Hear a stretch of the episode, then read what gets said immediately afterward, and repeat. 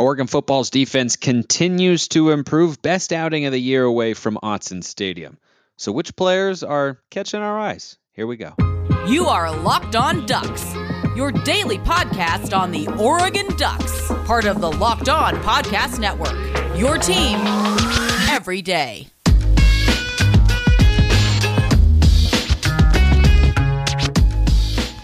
Yes, it is that time once again for Locked On Ducks. I'm your host, Spencer McLaughlin, D1 play by play broadcaster and lifelong Oregon Ducks fan. Thank you for making this your first listen or your first view if you're watching on YouTube of the day part of the Locked On Podcast Network, your number one source to stay up to date with the Ducks. Like, comment, subscribe, please, and thank you.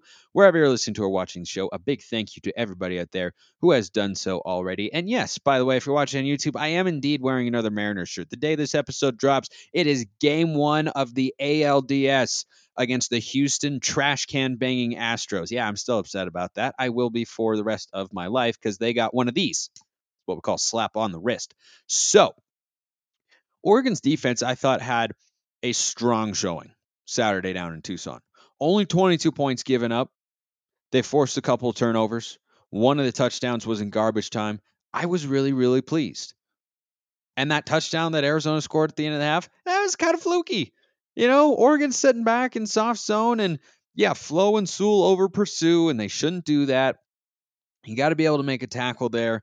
And uh, Bennett Williams, who I'm going to talk about as one of the individual standouts because he continues to to be pretty good. I think showed why he might struggle to make an NFL roster there. Didn't exactly have the the greatest acceleration trying to make that stop on the back end, but overall, I'm really really glad he's uh, he's back with the Ducks this year. He I I could see him making a, a roster perhaps, but that's one of the things I like about him. He plays really hard. Doesn't have the most elite physical traits, but he's just smart. He's he's just uh, really really smart. But biggest thing with the defense here, though, I see them improving against the pass. I like that the defensive linemen who continued to get pressure, and Bennett Williams made that strip sack that that led to a turnover. Of course, one of two fumbles Oregon recovered, and then had the interception. That INT, there should have been two because it's kind of a soft flag on on Jahlil Florence, who I'm talking about a lot today on the show I love to see the defensive linemen getting their hands up in the passing lanes. Jayden de Laura is a good quarterback, but he's not the biggest guy in the world. And not every guy that Oregon plays this year is going to be the biggest guy in the world. And you can make plays. Dan Lanning talks about in practice and in games havoc plays. That interception had to make him smile ear to ear because that was a havoc play. You get a push up front. Arizona has a guy wide open. But Jayden de throws the ball and boom, deflection. Jahlil Florence, Johnny on the spot, makes the interception. One thing that's clear with this defense, though, as the season goes on, I expect them to continue to get better because any well coached team, any well coached unit, any well coached player gets better as the season and on an individual level, his career goes on. Oregon's defense right now, much better than what it was through the first couple of weeks. If you remember, going back even to the Eastern Washington game and throwing Georgia out the window, I wasn't that impressed with Oregon's defense, but they got a lot better against BYU. And then they played a little better against Stanford.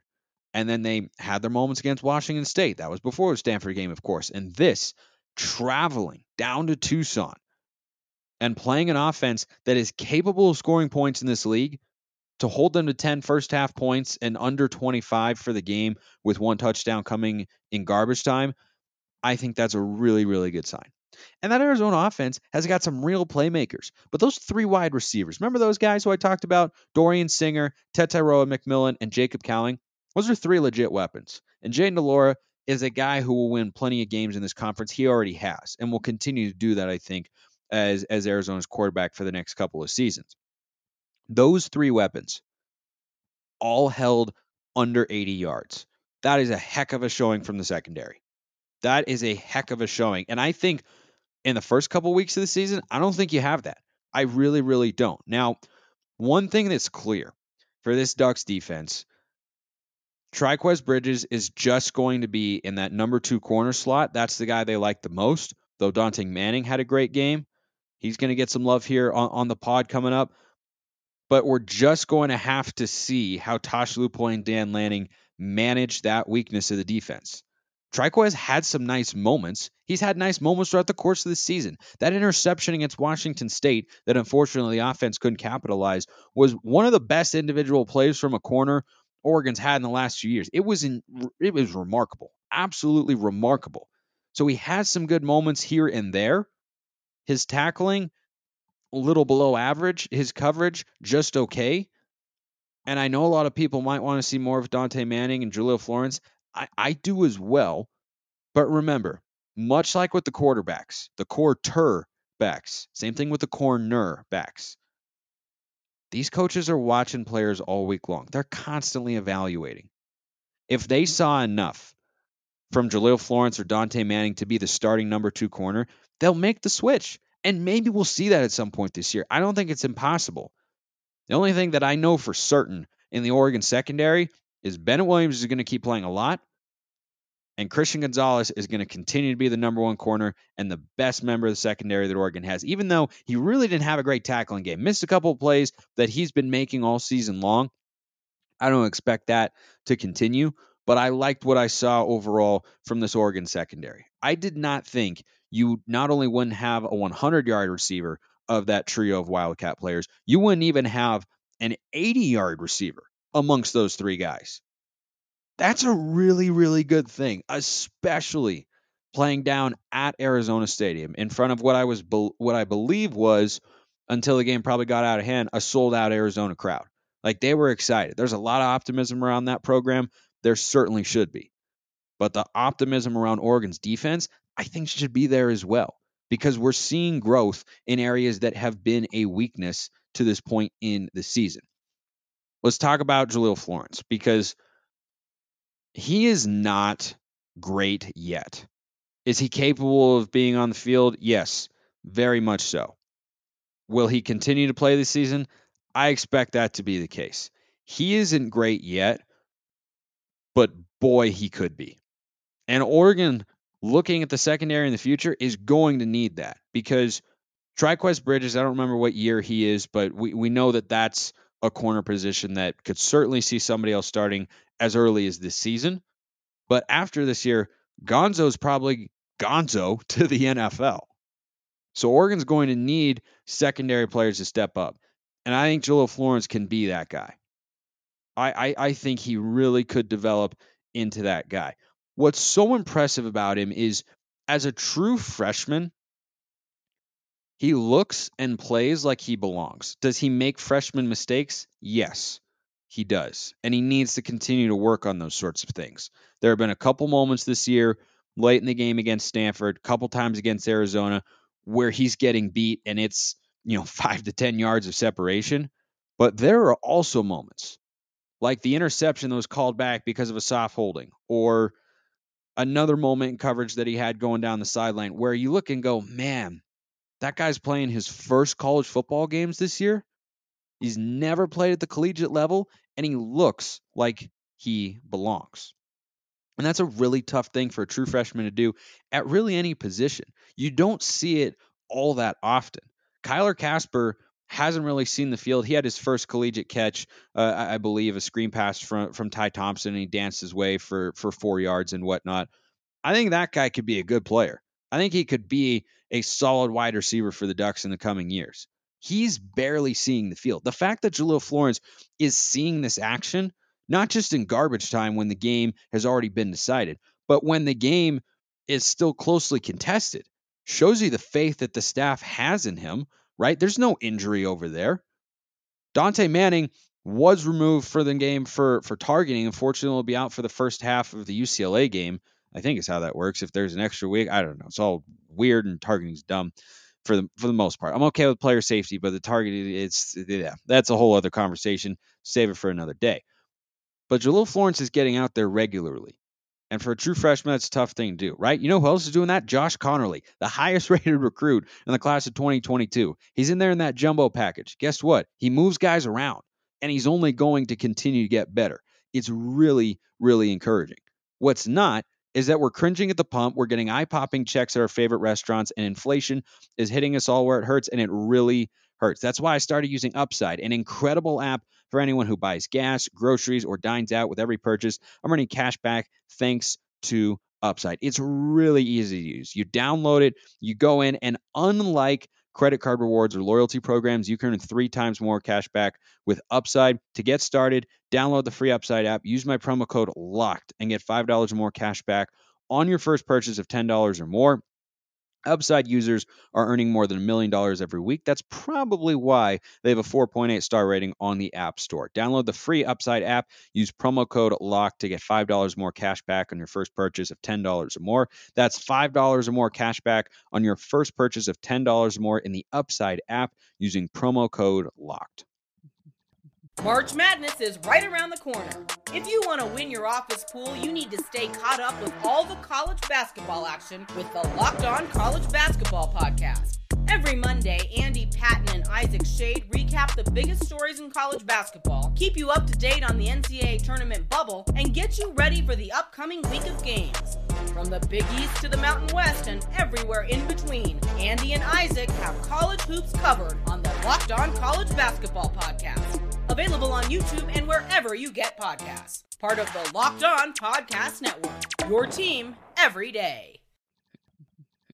So Florence is a guy who is, is, I think, impressing early, has really nice moments, but is he ready to necessarily be the number two corner right now? No, I, I, I don't think so. But Dorian Singer beat him when he was flagged for a pass interference that was definitely offensive pass interference. I was really, really perplexed by by that particular call. But then there was another sequence in the game where you know he has those moments. He, he gets beat, or even on the interception, you know he was beat pretty badly. He got picked off, and uh, uh some of that was uh, what was the coverage, which I'm going to get to here in, in a couple minutes. But then there are those moments. There was a third and eleven in the game where Dorian Singer is challenging him for a deep shot and he is in perfect coverage. And that's a guy in Singer who's a good Pac 12 wide receiver. And Florence is a true freshman to show his chops to go toe to toe in moments like that, or the interception that was called back because of a hold. He's right there. And he's not playing because the coaching staff wants to get him experience or doesn't want him to transfer anything like that. He's on the field because they see the potential this guy has and you give him another year or two with Dan Lanning and Tosh Lupoi and uh, Demetrice Martin, the secondaries coach, that that could be an NFL corner one day. Not right now. I, I'm I'm not guaranteeing that, but he looks like that sort of body. He looks like that sort of player and shows a, a lot of promise. Uh, he also almost had an interception, made a great break on the ball on that two point conversion play that, that Arizona ran after their late touchdown when uh, when T Mac was able to beat Gonzo, who had really good coverage. T Mac just made a really impressive catch, and de Laura threw threw a good ball there. Um, but overall, maybe not Gonzo's best game of the year, and still. Oregon held Arizona 22 points. that was a team that was playing with plenty of confidence, already at three wins this year. They might stay there for a while because their schedule is about to get brutal. They've got Oregon, or they just had Oregon, Washington on the road this week, then they come back at home against USC. Then they go at Utah and at UCLA. That could be five L's, unfortunately for the Wildcats. But the rebuild is underway, and that's a respectable team, especially on offense. And I, I, I just I, I, liked what I saw a lot from from Jahlil Florence, and I'm can I'm interested to see how he progresses. Like, what does he look like by the end of the year? Is he someone who grows into that number two cornerback role, or could it be someone like Dontae Manning, who I thought had his best game of the year. He had some nice coverage moments, but tackling and physicality is where he was shining. And unfortunately, he was flagged for targeting and he just he laid the lumber on on that swing pass and you know that's sort of defense that that I want Oregon to have. I, I want them to be physical. I want them to be aggressive, make plays. It's just unfortunate. I will plug it for the one millionth time. Stop ejecting kids for non-malicious targeting plays. Just stop it, NCAA. It's so overly punitive and ridiculous. The NFL isn't held to that standard. Professional football players are not held to the same standard as college kids. We expect more from the college kids. In what universe does that make sense? Jahlil Florence is 18 or 19 years old.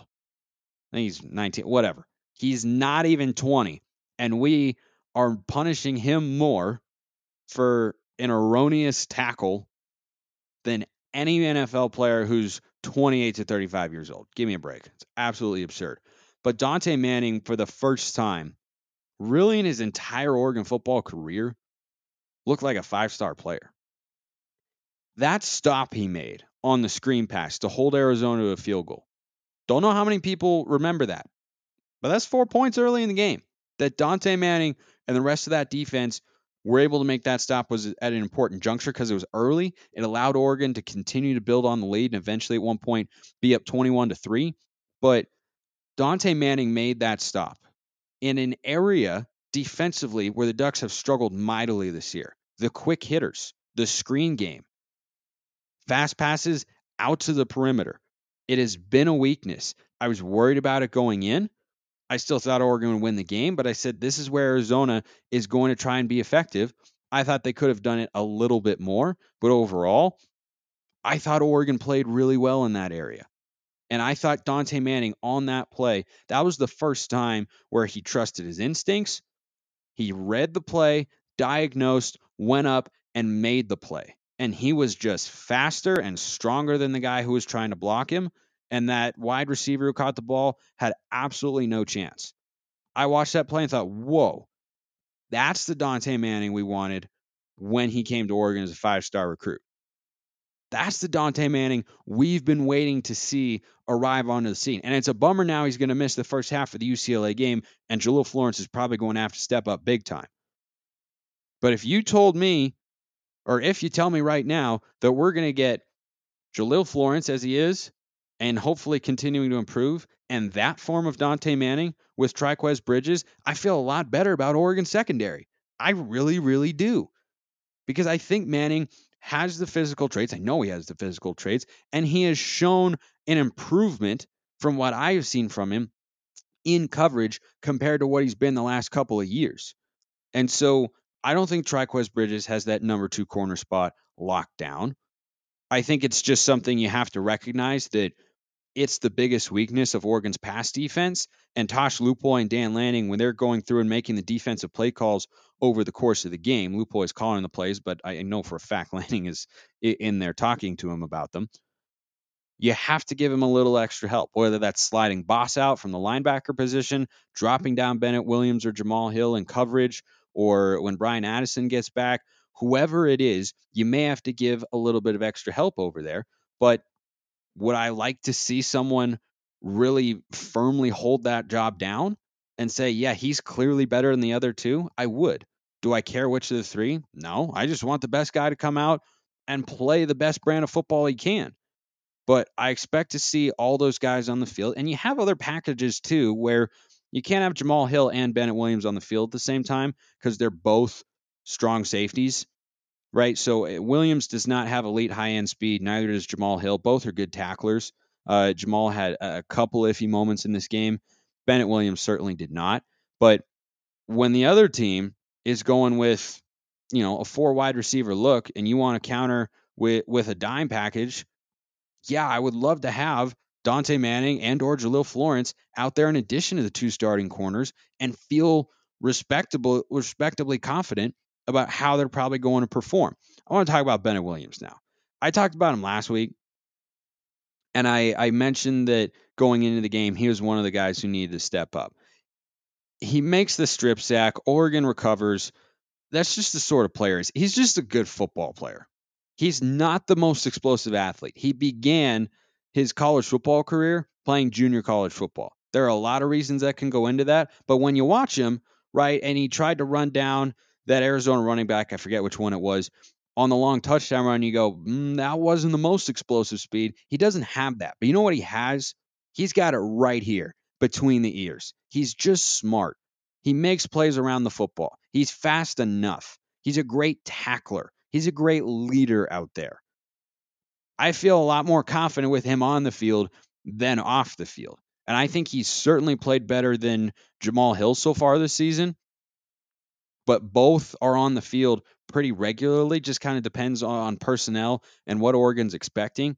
But the fact that you can blitz Bennett Williams, match him up on a running back, match him up on a tight end, he can go one on one with a receiver, maybe not a really explosive guy like UCLA's uh, got Kaz Allen, though he's not used a lot in the passing game, actually. So, like a Jordan Addison, for example, you're not going to put Bennett Williams one on one with Mario Williams or Jordan Addison of USC.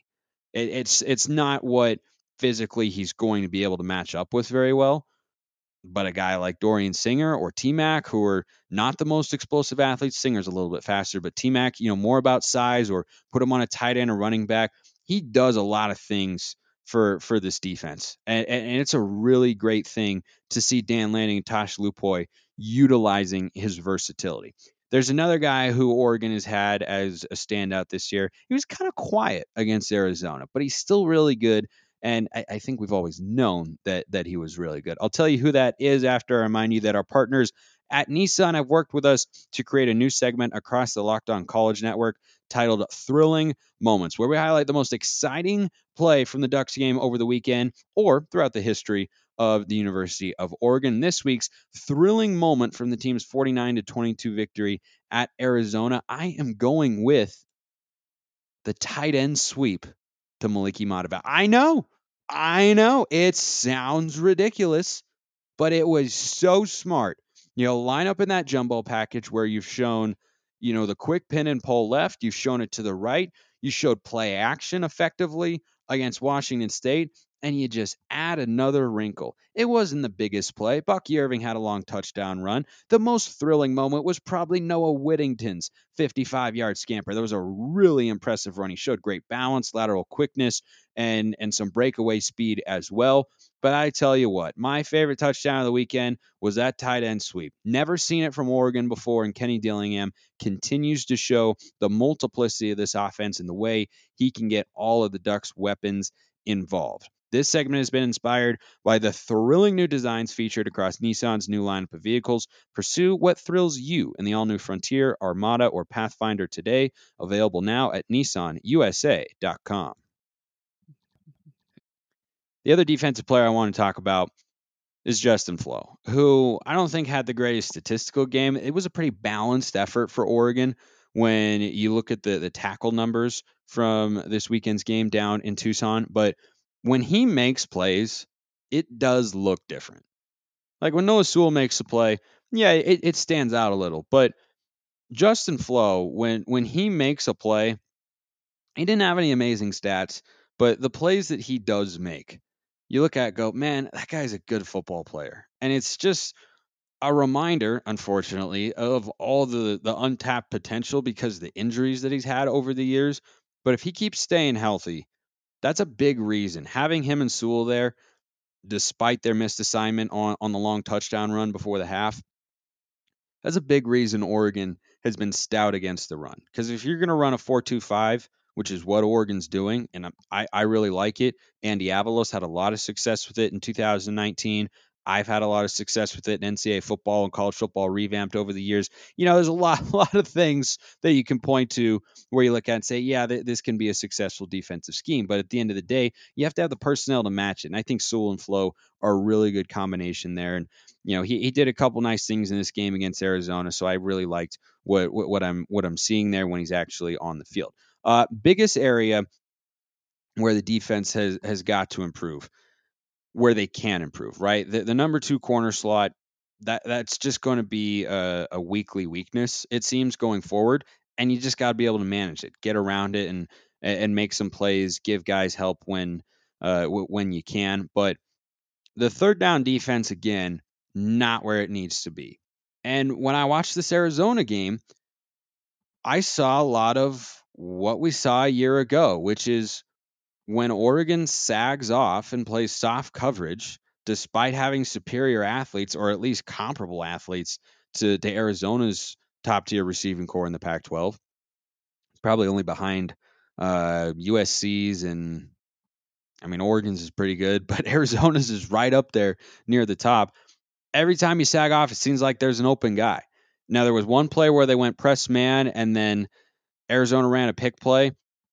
I, I, I get that, and so they I think had a tendency to to not want to get burned by that, and that's the advantage of it.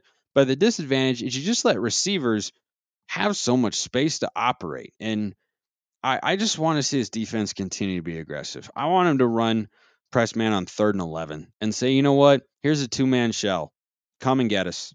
See, see if your receivers can go one on one with our guys. Now, it is matchup dependent because if they're coming five wide, I don't want Justin Flowe or Noah Sewell or Jeffrey Bassa to have to run with a, a wide receiver, right? Running back or, or tight end at, at the most for, for them. But I look at the corners, I say Florence a great athlete, Manning and Gonzo and Bridges, like they should be able to run with these guys. And I just feel like you make it easier on the other team when when you have a soft coverage that then backpedals for the first few steps. It's different if if you got like a third down and eight and you have the guy sitting off, but it's I don't know cover two or or a cover three of some sort, and you you teach guys to come up because they have help in behind after starting off. I think that's a little different, and I think those sorts of things need to continue to be tweaked as as the year goes on.